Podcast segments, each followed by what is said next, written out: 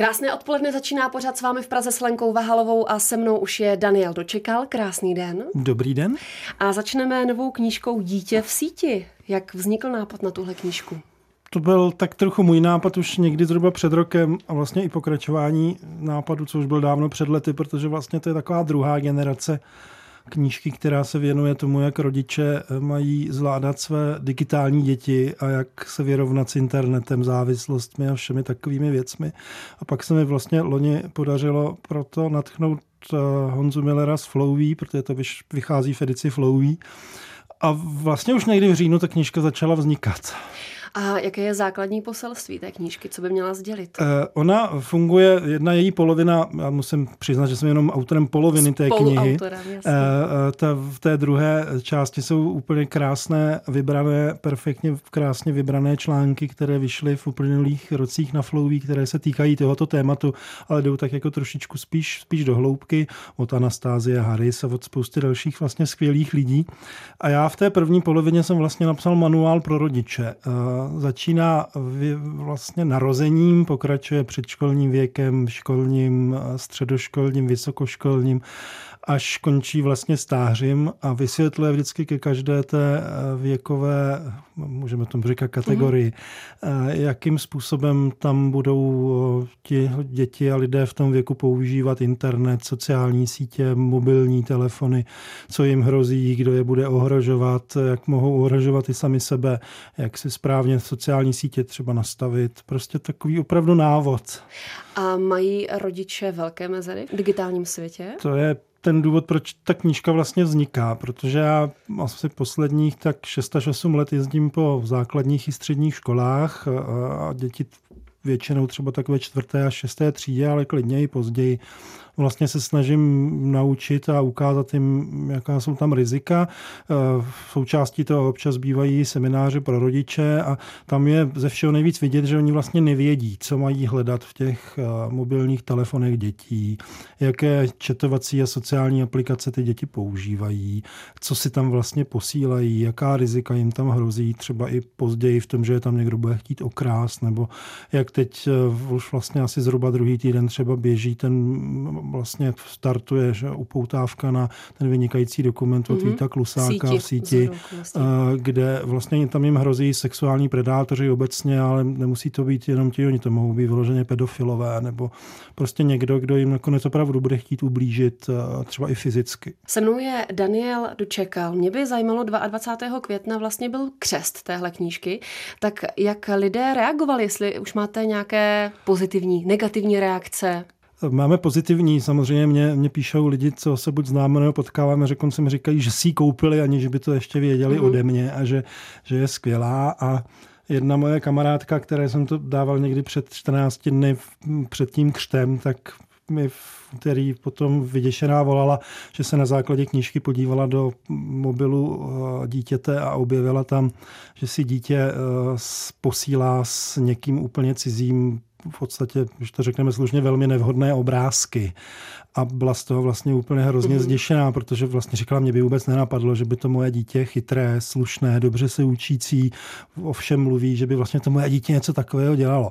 A to vlastně vystihuje tu podstatu. Ty rodiče totiž, oni v tom nevyrostli, takže netuší, co všechno, eh, zejména v těch mobilních telefonech dneska, protože u dětí jsou to zejména mobily, je vlastně může potkat a co tam hrozí, nemají ty základní návyky, které v minulosti byly typu nechoď s cizími lidmi, kdyby, za tebe, mm. kdyby tě někdo chtěl odvést maminkou, neber si od cizího pána bombonky a prostě to, co nás vlastně i mě, a mě bude v říjnu 52, takže mě to maminka učila někdy před vlastně půl stoletím tyhle ty klasické poučky. A oni vlastně dneska rodiče málo kdy učí takové to nebav se s cizími lidmi na internetu, nevěř tomu, že ten, kdo s tebou mluví, je ten, kdo je na té fotografii a možná to ani není ten mm-hmm. fajn kamarád, možná je to ošklivý, dospělý, hnusný, uslintaný eh, člověk. Který se jenom schovává za Přesně, nějakou fotografii. který se schovává vlastně za nějakou fotku, fejkový účet mm. a neříkej nikomu telefonní číslo, protože to je dneska jedna z těch nejvíce rizikových a věcí. Proč jim to rodiče neříkají? Protože neříkal to nikdo, jejich, vlastně jejich rodiče jim to neříkali. A necítí tedy nebezpečí. A oni necítí nebezpečí. V příznivých případech se s tím někde setkali, ať už v médiích nebo třeba někde zprostředkovaně, takže tam samozřejmě to někdo říká. A pak taky proto, že jim většinou třeba chybí technické znalosti. Oni vlastně nevědí, kde v tom telefonu najít, eh, já nevím, v tuhle chvíli třeba by bylo velmi dobré, kdyby všechny rodiče z celé republiky začali hledat dvě věci. Shodou okolností začínají na T. Jedna se jmenuje TikTok a druhá mm-hmm. se jmenuje Telonym. TikTok je bývalé musically. Mm-hmm. To bývala sociální síť americká, kde děti vlastně na nějakou hudbu eh, vytvářely asi 15 nebo 16 sekundová videa. Eh, pak později to koupila společnost eh, z Číny jménem ByteDance a přeměnovala to na TikTok a dneska je to vlastně za poslední rok nejrychleji rostoucí sociální síť na světě. Má přes 500 milionů uživatelů celosvětově, zhruba polovinu toho, co Instagram a čtvrtinu, co Facebook a je nesmírně oblíbená mezi dětmi dětmi, zejména mezi holčičkami, protože jim to tam dává možnost se předvádět. A jelikož je to čínská sociální síť, tak jakákoliv snaha s nimi mm. řešit cokoliv, co se týče soukromí, ochrany, zodpovědnosti, práva a všeho, je vlastně ještě horší než u Facebooku, kde je to americká společnost. A to druhé jméno, které jsem říkal, Telonym, to je vlastně něco ještě horšího, popravdě řečeno protože to je sociální síť určená k anonymnímu posílání vzkazů a otázek. Je velmi zásadně zvláštní v tom, že někdo a ten, ten člo, oslovný člověk neví kdo, pošle mu otázku a on, když na ní odpoví, tak ta otázka s tou odpovědí se objeví na profilu toho příjemce té otázky. A všechny ty profily jsou na té síti pouze veřejné. Takže dneska když si zprovozníte telonym a ani si tam nemusíte zakládat účet, ale když si ho založíte, je to jednodušší, tak se na vás ze všech stran geografického okolí Vlastně to sahá víceméně tady z Prahy až někam po Jablonec, Liberec a část Německa. Začnou hrnout eh, otázky a odpovědi 12 až 15 letých dětí. A alarmující je, že tam řeší drogy, alkohol, první lásky, kdo s kým spí nebo nespí, kdo s kým chodí nebo nechodí a samozřejmě v řadě případů se tam velmi nevybíravě šikanují a napadají. Se mnou je stále Daniel Dočekal, bavíme se o nové knižce Dítě v síti. Mě by zajímalo, jak ten rodič, jaký první krok by měl udělat vůči tomu dítěti, protože ne vždycky ta důvěra ze strany toho dítěte je stoprocentní, že se nechce svěřovat se vším, co komunikuje na internetu? Ono záleží na tom, eh, jak to dítě je staré samozřejmě, protože pokud se budeme bavit, a dneska na sociálních sítích a s mobilními telefony začínají děti ve třetí, čtvrté třídě, takže to se bavíme o devítiletých dětech v podstatě. Eh, devítileté dítě ještě bez problémů tu důvěru s rodičem udržuje, pokud si to ten rodič neskazil už někdy v útlém věku. Takže tam je to o tom, že spolu budou mluvit, že si budou říkat, co je špatně, co není špatně co na tom, na té sociální síti nebo na tom mobilu to dítě dělalo, s kým se tam potkalo, jestli tam nenarazilo na něco nevhodného.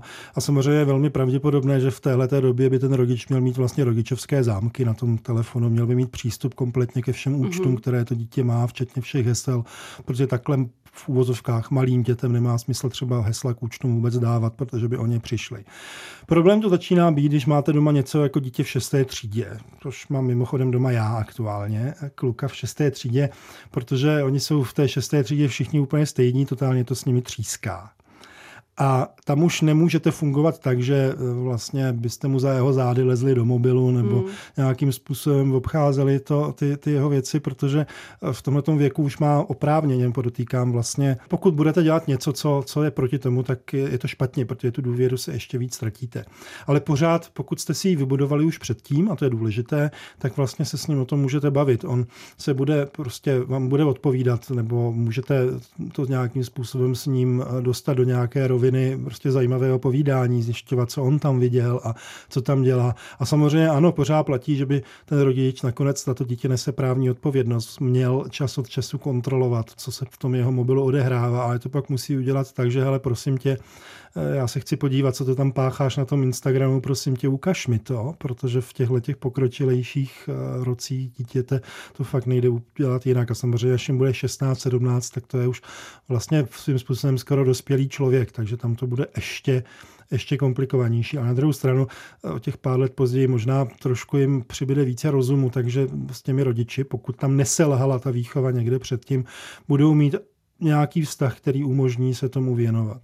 A samozřejmě tam platí to, že když ten, ten rodič by vlastně měl aktivně sledovat, co se děje, měl by třeba přijít na to, že existuje nějaký telonym a že existuje nějaký TikTok a zeptat se, hele, máš TikTok, nebo hele, mají spolužáci ve škole TikTok a víš, co tam dělají, a nebo když se objeví nějaké, to bývá časté okrádačky přes vlastně mm-hmm. mobilní uh, telefony, sociální sítě, četovátka, Whatsappy, tak prostě tomu dítě třeba klidně přes ten WhatsApp, který používá, posla, hele, uh, bacha, tady najednou tadyhle běžejí nějaký okrádačky, prostě ty to asi víš, protože jsme si to říkali, ale řekni kámošům, ať se nenechají nachytat, že, jim, že by mohli přijít o peníze. A prostě dostat to do té roviny, že vlastně se s tím dítětem bavím jako, vlastně jako s partnerem, když všichni, kdo máme děti, víme, že to občas bývá nesmírně složité. Se mnou je internetový publicista Daniel Dočekal. Mě by ještě zajímalo, jestli třeba, nebo v té knížce jste to uvedli, teď nevím, jestli při, přesně vy nebo další spoluautoři, že třeba řešením sledovat s tím dítětem youtubery. Vlastně sledovat i sociální sítě. Vy musíte vědět, koho to dítě sleduje, kdo je jeho onlineový vzor, protože třeba v minulosti to bývával Jirka Král, zejména u těch kluků, co hrávali hry, protože Jirka Král byl eh, prostě ten, mm. ten fantastický youtuber, co hrál Minecraft a, a dělal neuvěřitelné věci. Moje dítě ho taky samozřejmě dlouhodobě milovalo a jsme se na něj byli podívat v kotvě a všechny ty další věci, prostě jak hraje, že? protože tam tehdy hrál, vybíral na charitu a Kuba prostě pro něj to bylo nábožné vyloženě stvoření, že někdo takový vůbec existuje.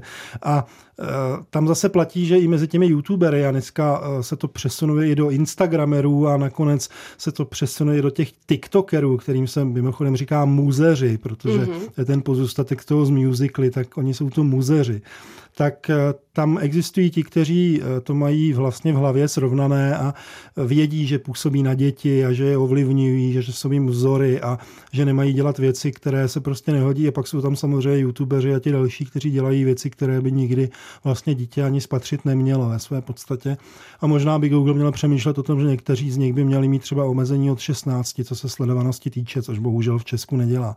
A tam je ten rodič vlastně ten důležitý element, který by měl vědět, které ty youtubery eh, to dítě sleduje a vlastně se naučit dost těch youtuberů je na té řekněme, eh, straně dobrá, straně zlá, nebo eh, jak se to asi dá říct. A bedlivě sledovat, aby to sledování těch na té špatné straně třeba na to dítě nezanechalo nějaký špatný vliv. Oni z toho naštěstí většinou poměrně rychle vyrostou, ale přeci jenom. V té knize je i nějaká americká studie, která zmiňuje, že až 8 hodin tráví teenageři na internetu. Dá se ta doba nějak, teď nemyslím, že to je i v českých vodách, ale dá se to nějak zkrátit, snížit? No, ono to je podle věku. Jednak existuje teď asi dva nebo tři týdny zveřejněné doporučení americké, myslím, že pediatrické asociace, že třeba děti v předškolním věku nebo respektive do asi dvou let by neměly být vůbec s obrazovkou a v předškolním věku maximálně hodinu denně. A oni pak konstatují tu poměrně podstatnou věc, že vlastně v tom pokročilejším věku se to reguluje nebo ovládá, řídí hrozně špatně, ale že je tam daleko důležitější vlastně ne jedna, ale dvě věci. Ta první je, že by rodiče měli s těmi dětmi ten čas online nebo ten čas s tím displejem trávit společně, aby to byly jejich společné aktivity, třeba se na ten YouTube, na ty, na ty pohádky nebo na cokoliv dívat spolu, nebo i některé hry hrát spolu, protože v tom nižším věku třeba Minecraft je hrozná legrace hrát s těmi dětmi. Prostě je to fakt fantastická zábava. Vy něco stavíte, oni to boří, takže to je prostě ten virtuální svět je i trošku kopií toho, co byste dělali s kostkami v normálu. A pak bohužel vlastně později přijde to, že dítě vám začne chodit do základní školy a, a ztratíte na něm, řekněme, od rána od 8 do minimálně 4 nebo 5 na něm většinou ztratíte jakýkoliv vliv a dozor, protože ty děti jsou ve škole, tam naštěstí těch mobilů a displejů moc nepotkají, protože to tam bývá většinou e, omezeno, ale pak jsou třeba ve družinách nebo, nebo jdou domů v tom pozdějším věku, někde od té páté, šesté třídy a tráví tam odpoledne. A tam třeba přijde to, že ten kluk eh, chce vlastně maximálně hrát hry pořád. On je dokonce schopen stát v 6 hodin ráno, aby... Přistat Ano, a opravdu v sobotu jasný. stane v 6 a jeho kamarádi také vstávají v 6, já to považuji za dost neuvěřitelné. A opravdu jdou hrát hry. A pokud byste ty děti od těch počítačů a her a mobilů nedostávali pryč jako rodiče, tak u toho klidně vydrží třeba do 9, do 10 do večera non-stop v podstatě. Se mnou je Daniel Dočekal teď bezpečí a nebezpečí v rámci internetu, protože vy jste i zmínil ten dokument v síti a na mě to tak zapůsobilo, že ta riziková skupina je, dejme tomu, 12-13 let. Dá se to tak říct? Je to nejrizikovější skupina na tom internetu? No, riziková skupina je vlastně od okamžiku, kdy začnou chodit na sociální sítě, to znamená od té třetí, čtvrté třídy, takže řekněme od 9 let nahoru. A rizikovost nekončí plnoletostí. Ono, když jim 25 a 20, tak tam jsou jiné, jiné hrozby. Uh, okrádačky, zlodějiny, krádeže identit, krádeže, které přijdou o peníze, heknutí účtů, uh, vydírání potom, když někam pošlou nějaké nevhodné fotografie. Prostě těch rizik je vlastně, řekněme, několik desítek. A nakonec i ta kniha je vlastně postupně úměrně tomu věku představuje, dost často je i opakuje, protože já, když jsem to psal, tak jsem trošku předpokládal, že by se k tomu rodiče mohli vracet a vždycky se najít tu část té knihy, kde je napsáno třeba od 6 do 9, od 9 do 15, aby vlastně si tam našli to svoje dítě, protože některá ta rizika se s nima táhnou skoro celou dobu, jako je třeba z nich závislosti, to je taky jedno z těch zásadních rizik. No a, a jak poznat závislost? Že tak, už tomu je dítě závislé na mobilu nebo na tabletu? Jako každou jinou závislost. Já jsem měl v tramvaji asi před dvěma týdny na Vinohradech a nastoupila nějaká maminka s dítětem asi tak ze čtvrté třídy a to dítě tam začalo hystericky kopat do tašky a věšet se na maminku a válet se po zemi v tramvaji, znovu podotýkám a skákat ze sedla na sedla neustále křičelo dej mi ho, dej mi ho, prosím tě, já ho potřebuju, musíš mi ho dát, nemůžeš mi ho vzít. A pak střídavě se jí věšel na krk. Říkal, maminečko, maminečko, já tě strašně moc miluju a pusinkovali, prosím tě, dej mi ho. A samozřejmě ve hře byl mobil, protože ona mu odmítla dát mobil, což mimochodem v tramvaji je jedno ze zásadních bezpečnostních opatření, mm. aby děti nevytahovaly mobily. A on to vydržel dělat asi 4 hodiny, já jsem musel tu paní obdivovat, na jednu stranu mi bylo líto a na druhou stranu ona tam prostě seděla a jenom vždycky s kamenou tváří říkala ne, ne.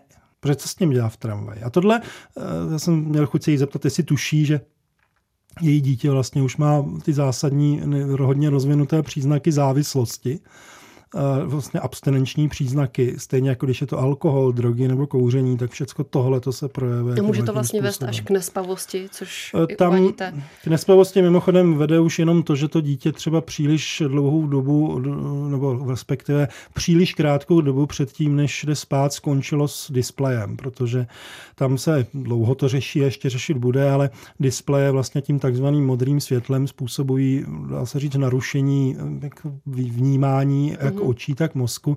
A vlastně, když malé dítě necháte příliš dlouho se dívat i na televizi, dneska jsou všechno LCDčka, a nebo do displeje, tak velmi brzy zjistíte, a není to u každého dítěte, ale u hodně dětí, že vám neklidně spí, že se v noci probouzí, mají noční děsy, cestují vám, cestují vám po bytě a bývá docela dobré nějaké třeba dvě hodiny předtím, než to dítě jde spát, mu kompletně vlastně odebrat veškeré displeje, aby vlastně šlo v klidu spát. Pak v pokročilejším věku tohle to funguje trošičku jinak. Oni, protože mají ten takzvaný FOMO, Fear of Missing Out, ten syndrom, že o něco přijdu, mm-hmm. tak třeba ve dvě hodiny se prostě musí jít podívat na telefon, jestli Kolik tam je náhodou na třeba, nebo jestli tam někdo neposlal, něco jim neposlal v ty dvě ráno.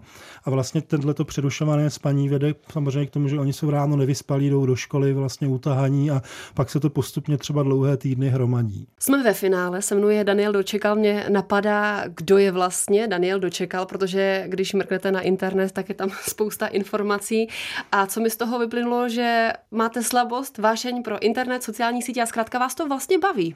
E, ano, mě to samozřejmě baví, e, možná částečně, protože jsem introvert, takže pro introverty sociální sítě jsou úplně ideální věc, ale mě to baví vlastně už hrozně dlouho, protože já jsem novinář, vlastně asi možná i spisovatel, když už jsem napsal těch pár knížek a vlastně ono to k tomu funguje velice dobře, protože na druhou stranu, my jsme tady říkali spoustu negativních věcí, ale na druhou stranu sociální sítě a internet jsou fantastický zdroj informací, toho, jak se cokoliv naučit, toho, jak být v kontaktu s lidmi, s kterými byste nikdy v kontaktu nebyli.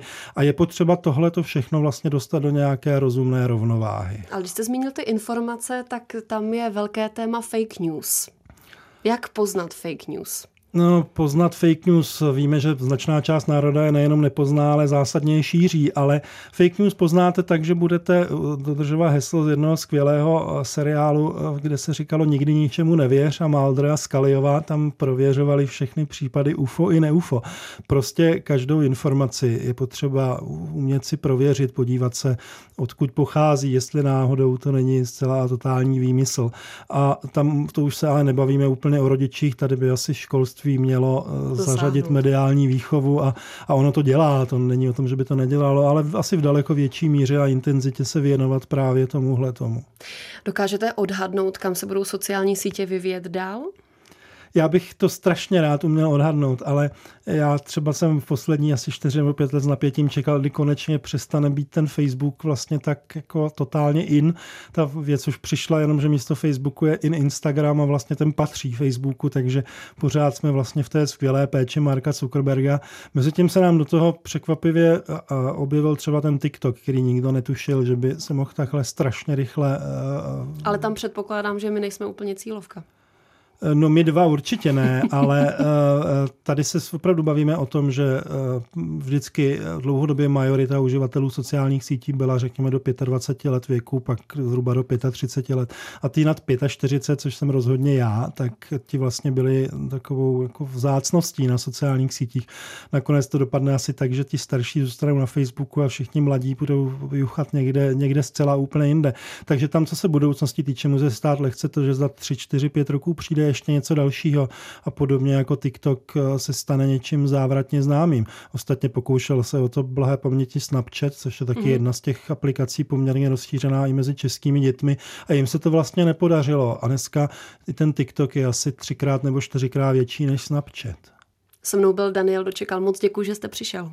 Já též, hezký den.